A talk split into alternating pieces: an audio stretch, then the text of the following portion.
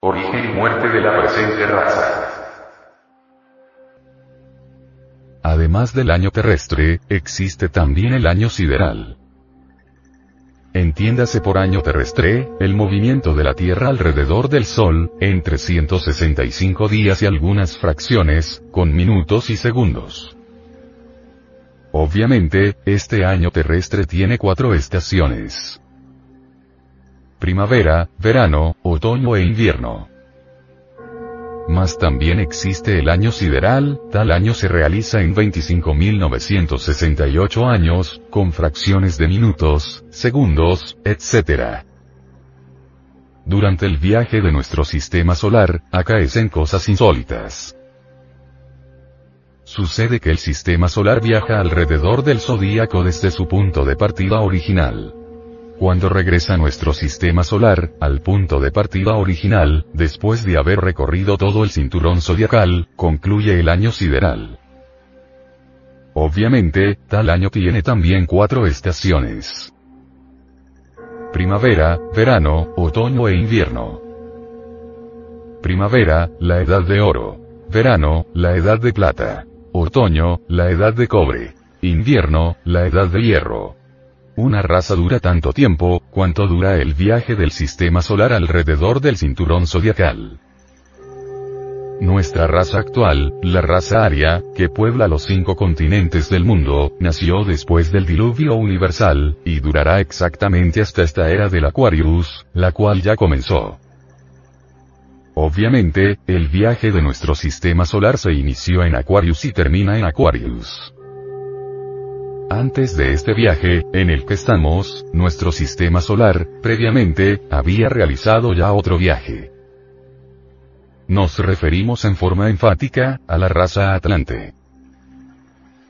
Los atlantes, como lo hemos dicho, vivieron en un continente que se llamó Atlántida y esto nos recuerda a Atlanteotl y también a Atlas. El continente Atlante, como lo podemos ver en los mapas antiguos, era inmenso, corría de sur a norte, desde las regiones australes hasta el septentrión. Pasada la gran catástrofe Atlante, el sistema solar inició un nuevo viaje alrededor del cinturón zodiacal. Los que se salvaron de la gran catástrofe, emigraron hasta el altiplano que está situado en la meseta central del Asia y que hoy se llama Tíbet. Fue en ese Tíbet, fue en esa meseta central del Asia donde los sobrevivientes se mezclaron con los hiperbóreos, con los nórdicos, para originar la nueva raza, nuestra raza, la raza aria. Después del diluvio, se inició un nuevo viaje alrededor del cinturón zodiacal, después del diluvio, nació nuestra raza. Obviamente, cada raza tiene siete subrazas. La primera subraza se formó en la meseta central del Asia, que entonces se llamaba Asa. La segunda subraza floreció en la India, y las migraciones llevaron pues, hasta las tierras de Persia, Caldea, Egipto, donde floreciera la tercera subraza de la gran raza aria. La cuarta subraza fue formada por griegos y romanos. La quinta está formada por germanos, ingleses, etc. La sexta se formó en la América Latina. Había aquí, como bien sabemos, mucha gente. Moraban, aquí en México, nuestros antepasados. Los náhuatl, los zapotecas, los toltecas, etc. En Yucatán, en Honduras, en Centroamérica vivían los mayas. En América del Sur existieron los incas, con su poderosa civilización. No hay duda de que las civilizaciones prehispánicas más poderosas, fueron las de los náhuatl, mayas e incas. No queremos decir que los chipchas, taironas, etc. no hubieran tenido también hermosas culturas. Pero es verdad que las civilizaciones más fuertes, fueron las del México antiguo y la de los mayas en Yucatán y Centroamérica. Y las de los incas en el Perú y en el Alto Cusco. Cuando los españoles llegaron a lo que hoy se llama América, y cuando invadieron en general a toda esta tierra, se mezclaron con las razas autóctonas y de esta mezcla nacieron los hombres de la sexta subraza de la raza aria. La séptima se está formando en los Estados Unidos, ya existe, es el resultado de la mezcla de todas las subrazas del mundo. Así, pues, una raza, dura lo que dura el viaje del sistema solar alrededor del cinturón zodiacal. Nuestra raza nació en la constelación de Acuario, durante la era del aguador, después del diluvio universal. El fin se acerca, ha terminado el viaje del sistema solar ha vuelto después de muchos años al punto inicial de partida. En estos precisos momentos, nos encontramos en la era del Aquarius. Esta era se inició el 4 de febrero del año 1962, entre las 2 y 3 de la tarde. Entonces todos los astrónomos del mundo pudieron ver con sus telescopios, el embotellamiento del tránsito celeste, bajo la constelación del Aguador. Lo que estamos diciendo está, pues, debidamente documentado. No estamos afirmando nada que no tenga debida documentación. Que alguien diga que la era de Acuario todavía no se ha iniciado, o que otros sostengan que se inició mucho antes del 4 de febrero de milésimo nomingentésimo sexagésimo segundo, ¿qué importa a la ciencia y qué a nosotros? La cruda realidad de los hechos es que la era del aguador se inició el 4 de febrero del año ya citado, y esto lo vieron los astrónomos de todos los países del mundo. Es un hecho oficial, concreto, comprobado. Hubo, por aquella época, un eclipse de sol y de luna, que algunos todavía recuerdan. Faltan pocos grados para que el viaje del sistema solar, en Aquarius, llegue exactamente al punto inicial de partida original. Durante el viaje alrededor del cinturón zodiacal, los polos de la Tierra se van desviando. Si hoy saliéramos en un avión, orientados exclusivamente por la aguja de la brújula, al llegar al polo norte, esta quedaría como loca y si descendiéramos verticalmente de acuerdo con la ley, veríamos que allí ya no está el polo. Es decir, ya el polo geográfico no coincide con el polo magnético. Los polos de la Tierra ya están desviados, y al concluir definitivamente el viaje, al llegar al grado exacto, al punto preciso de partida original, los polos se convertirán en ecuador y el ecuador en polos. Entonces los mares furiosos cambiarán de lecho, y estas tierras en las cuales habitamos se sumergirán entre el fondo del océano.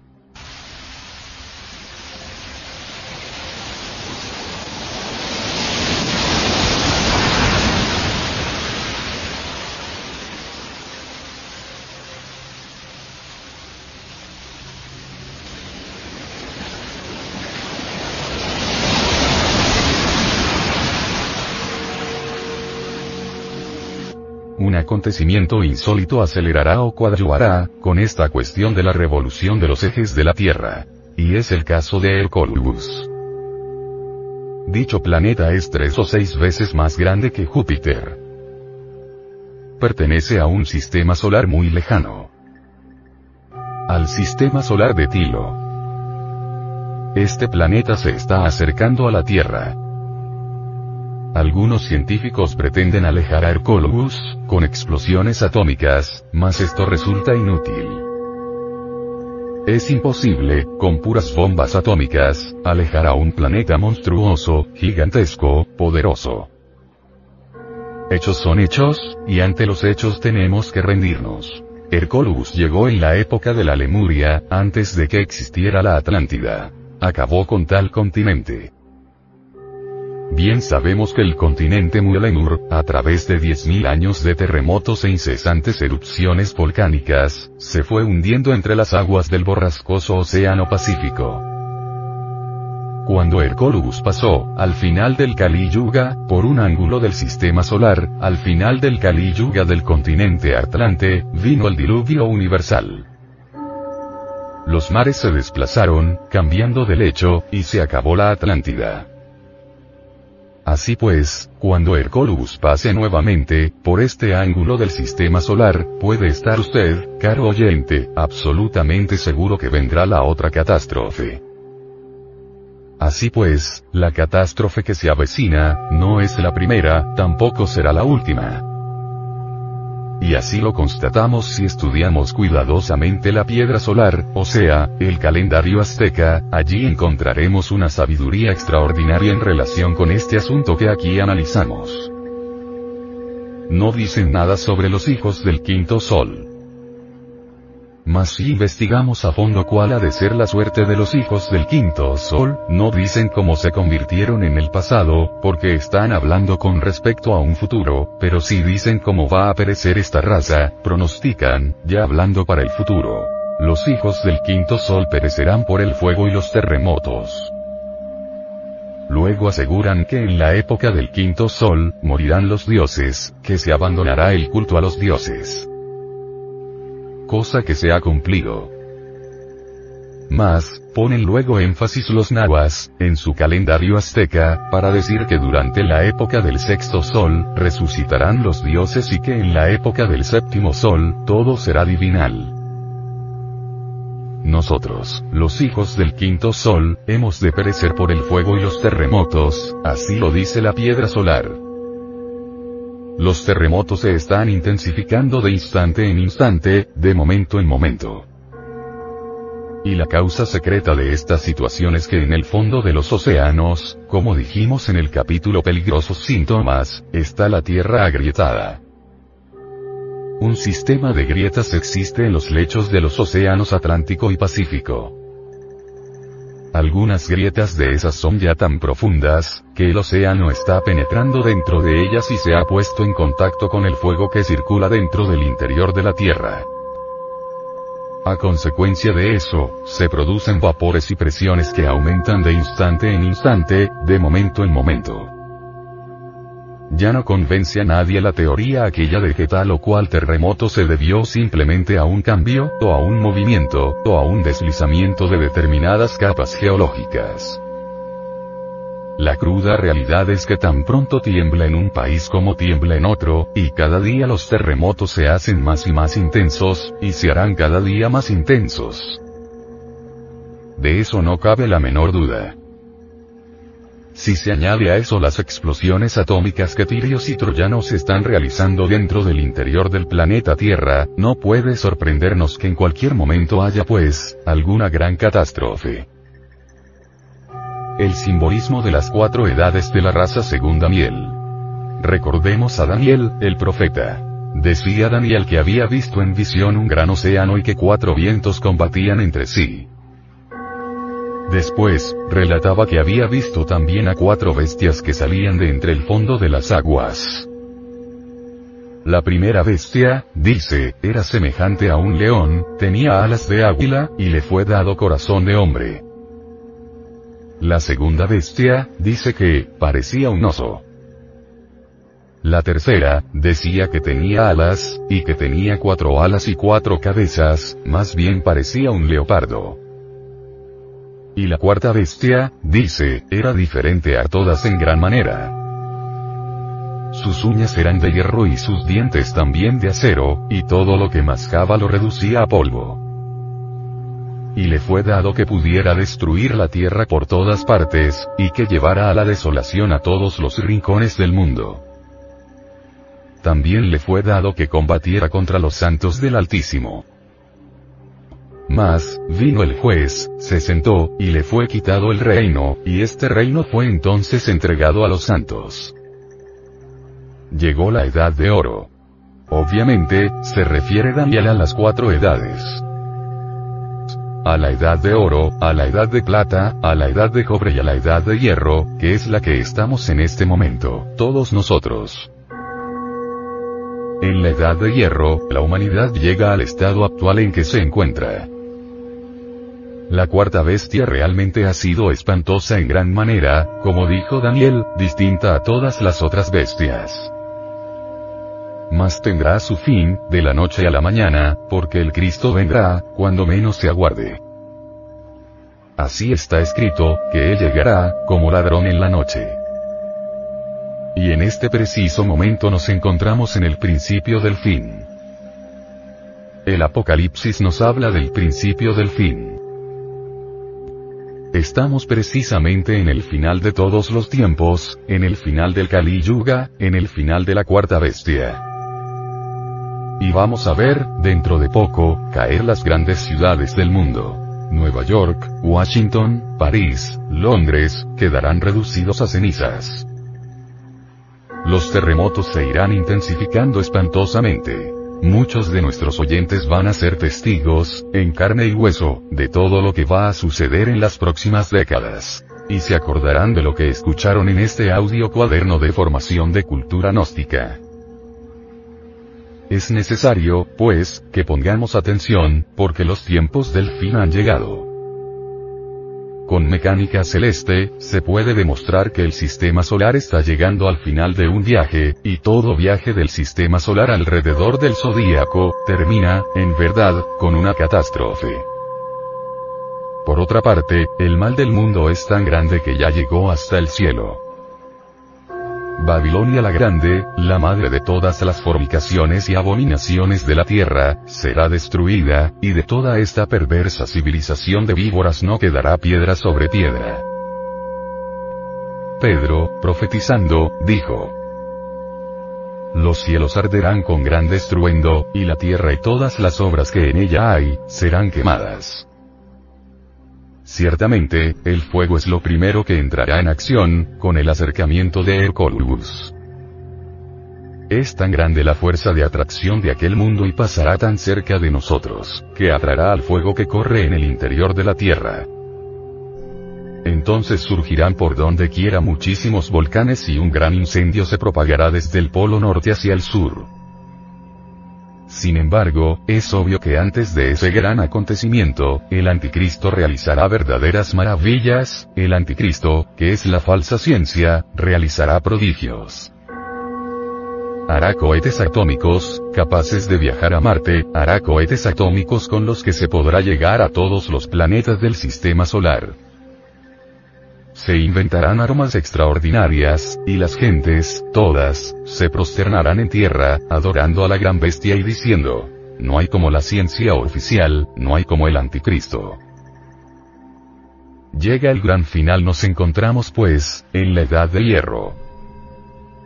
En esta edad del ego, que todos llevamos en nuestro interior, los pecados capitales se han fortalecido espantosamente y fortalecidos, se han tornado terriblemente malignos. La humanidad terrestre ya fracasó espantosamente y se tornará cada vez más y más perversa. Dentro de poco tiempo vivir en la Tierra será algo más que imposible. Dentro de poco, será tan grande la maldad, que los seres humanos tendrán en su mente solamente dos pensamientos. Primero, matar. Segundo, ser muerto. A la velocidad que vamos, en todas las casas reinará la muerte, el asesinato, el vicio, la perversidad, multiplicadas al máximo. Y estando las cosas así de graves, la gran catástrofe que se aguarda se convertirá en una necesidad impostergable. Solamente la gran catástrofe podrá salvarnos de los pavores más horrendos que el ego desencadenará sobre la tierra. Ya no tenemos otra esperanza sino el incendio universal.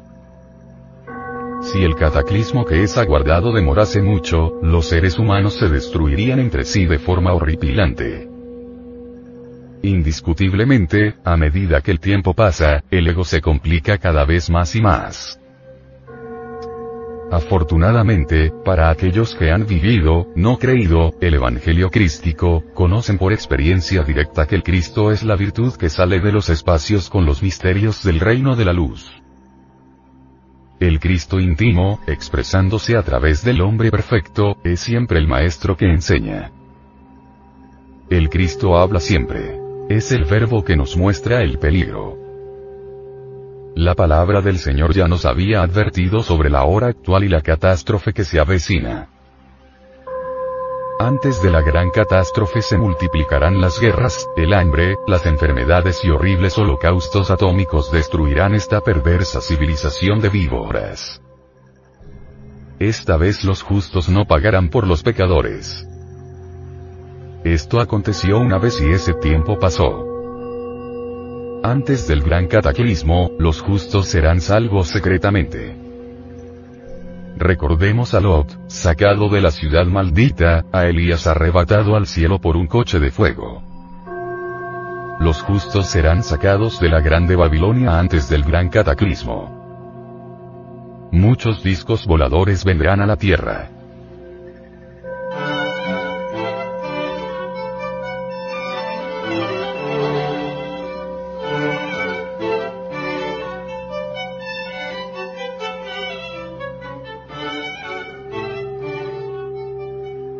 Mayor gusto platicaremos un poco sobre estas inquietantes cuestiones relacionadas precisamente con los extraterrestres. En lo que a mí atañe, tuve una experiencia directa con los mismos. Para mí no son cuestión meramente teórica o utopística, sino que en realidad de verdad los conocí directamente. Me viene a la memoria en este momento un encuentro con extraterrestres. Hallábame precisamente en el desierto de los leones, en el distrito federal. De pronto, un objeto volador no identificado descendió en un claro del bosque. Movido por la curiosidad, me dirigí al lugar. Y grande fue mi sorpresa al hallar una nave cósmica redonda, achatada, sostenida sobre un trípode, trípode de acero. Se abrió una escotilla y un hombre descendió por una escalerilla. Detrás de él venían unas once personas, delgados todos, de medianas estaturas, piel cobriza, amplias frentes, ojos azules, fisonomía noble, etc. Me acerqué al que consideré capitán de la nave, el hombre que descendió adelante. Le saludé y grande fue mi asombro cuando él me contestó en perfecto español. Todo pensaba menos que los extraterrestres hablaran español.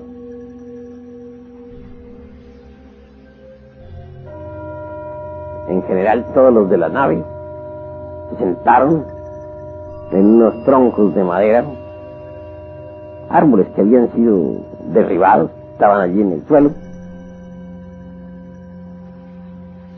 Rogué al capitán diciéndole, soy escritor, me gustaría que usted me llevara a otro planeta del espacio. Preguntó, ¿a qué planeta? Dije, a Marte. Respuesta, eso está allí nomás. Otra, otra respuesta que fue para mí sorpresiva. Aquí nomás, me dije a mí mismo. Y lo dijo con aquel hombre con tanta naturalidad como si se tratase de ir a la tienda de la esquina.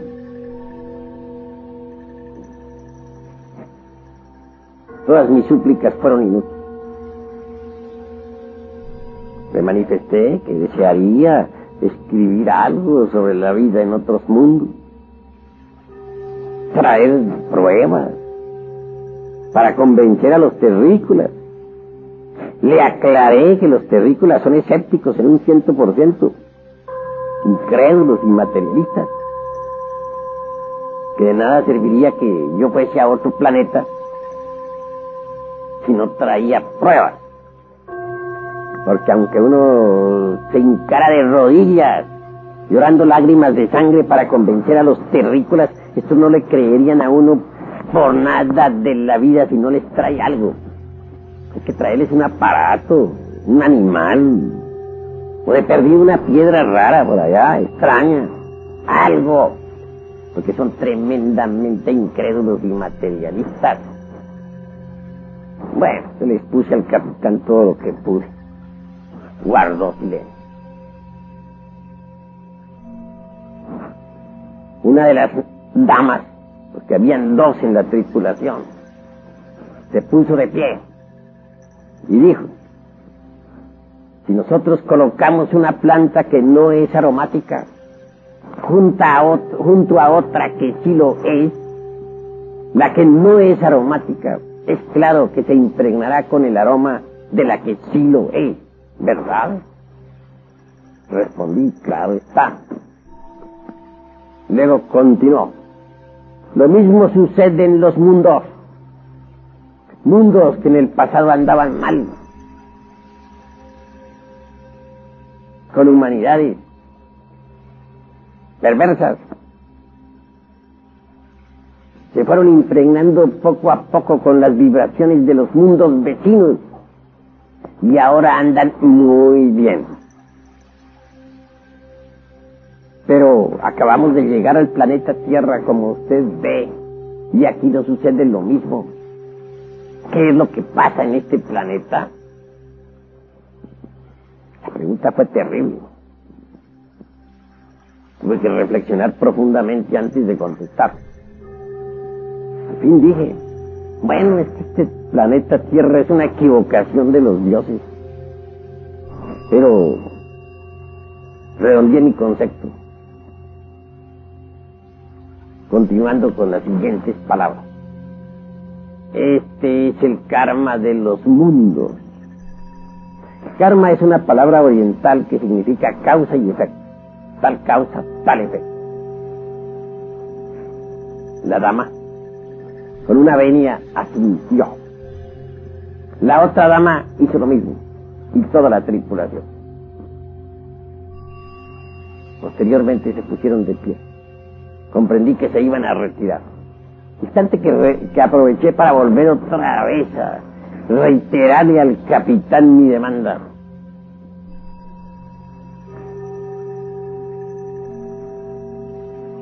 aquel hombre. Por último dijo, en el camino iremos viendo. Esto lo dijo a tiempo que, levantaba el dedo índice, solemnemente. Comprendo lo que son aquellos hombres. Hablan poco y dicen mucho. La palabra es oro para ellos. Y nunca fallan a sus palabras. Me alegró aquellas, aquellas palabras echamos la mano y toda la tripulación regresó al interior de su nave. Me retiré a prudente distancia, considerando que la radiación podría acabar conmigo. Pude ver precisa desde lejos el instante en que aquella nave giraba sobre su eje, se elevaba hasta perderse en el infinito. Esto me sucedió. Desde ese día para mí la cuestión de los extraterrestres es algo muy serio. Se me quitó la curiosidad, lo confieso. Comprendí que para poder llegar a convertirme en un viajero intergaláctico, necesitaría primero acabar con mis defectos psicológicos. Sé que en tanto no sea yo un hombre lo suficientemente digno como para poder ingresar a esa tripulación, no haré más que suspirar Estoy dedicado ahora precisamente a corregir mis defectos, a fin de un día lograr ingresar en esa nave. Creo que algún día volverá ese capitán por mí, que cumplirá sus palabras. Pienso que eso se trata de viajeros intergalácticos, así lo he intuido. No hay duda de que aquella nave que descendió en el bosque habría salido de alguna, del vientre de alguna nave nodriza que quedara en órbita. En el Ecuador acaeció algo histórico con mayor suerte que la mía. Cierto individuo XX estaba afiliado a una escuela oriental muy de mañana fue visitado por algunos extraterrestres. Se le llevó en una nave hasta Ganímedes. Se le mostró la poderosa civilización allí Se le propuso se quedase a vivir en Ganímedes Se trata de un satélite, entre paréntesis, que gira alrededor del planeta Júpiter. Júpiter tiene 12 lunas. El individuo fue traído de regreso a la Tierra, pues así lo rogó él, para entregar sus bienes materiales, su automóvil, su casa y sus propiedades en general, a su hermano. Fue traído y entregó a su hermano formalmente su automóvil, su casa y su dinero y todo. Invitó a su hermano y cuñada a una cena de despedida. Manifestó que se trataba de un viaje. Claro, se abstuve de, de decir hacia dónde era tal viaje. Y hallábanse en plena cena cuando la nave aterrizó en el jardín de su casa, un enorme jardín. Ah, ya entendemos, dijeron sus familiares de qué se trata. Dijo, sí, vienen por mí. Pero no he sido llevado a la, no voy a ser llevado a la fuerza, me voy con mi gusto. Subió a la nave y se fue. Para Ganímedes. Ganímedes existe una poderosa civilización. Bueno, lo interesante es que dejó a su hermano una caja aparato mecánico, algo mejor que un aparato de televisión o de radio, que le permitía, mediante la concentración del pensamiento, ponerse en contacto con Ganímedes y con los habitantes de Ganímedes. De manera que las comunicaciones continuaron y su hermano se preparó también lógicamente para ser un día llevado a Ganímedes. No está de más decirles, decirles que él también fue llevado a Ganímedes. Hay una poderosa civilización en Ganímedes. Pienso que el, el, planeta Tierra no puede ser el único que esté habitado. Sería absurdo suponer que entre tantos millones y millones y trillones de mundos que pueblan el espacio infinito, solamente este planeta Tierra, este grano de arena en el espacio, va a tener la exclusiva de poseer vida. Pensar así es pensar con mente medieval. Esto es similar a aquellos que en la Edad Media suponían que la Tierra era plana, cuadrada, que no se movía. Recordemos nosotros que Galileo se atrevió a decir que era redonda y que se movía. Lo iban a quemar vivo en la Inquisición. Tuvo que jurar poniendo la mano derecha sobre la Biblia. Me dijeron, jura usted que la Tierra no es redonda y que no se mueve. Él juró, dijo, Pursemut, dijo, lo juro, Pursemut se mueve. Lo juro, pero se mueve, se mueve. Así también pensar hoy en día nosotros que habitantes solamente hay en la Tierra y que es el único mundo que tiene vida es pensar con mente medieval, al estilo inquisitorial. No es eso inteligente. Nosotros debemos ser revolucionarios en el pensar.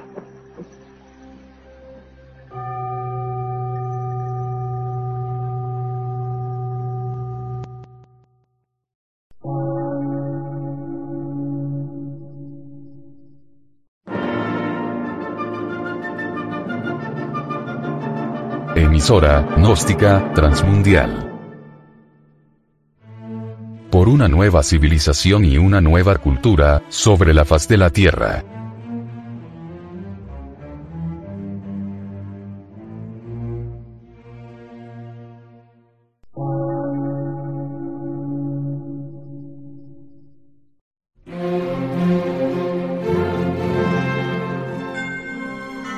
Medio de radiodifusión científico, artístico, místico y filosófico, de la Asociación Colombiana de Centros de Estudios Gnósticos, Antropológicos, Psicológicos y Culturales. A. C.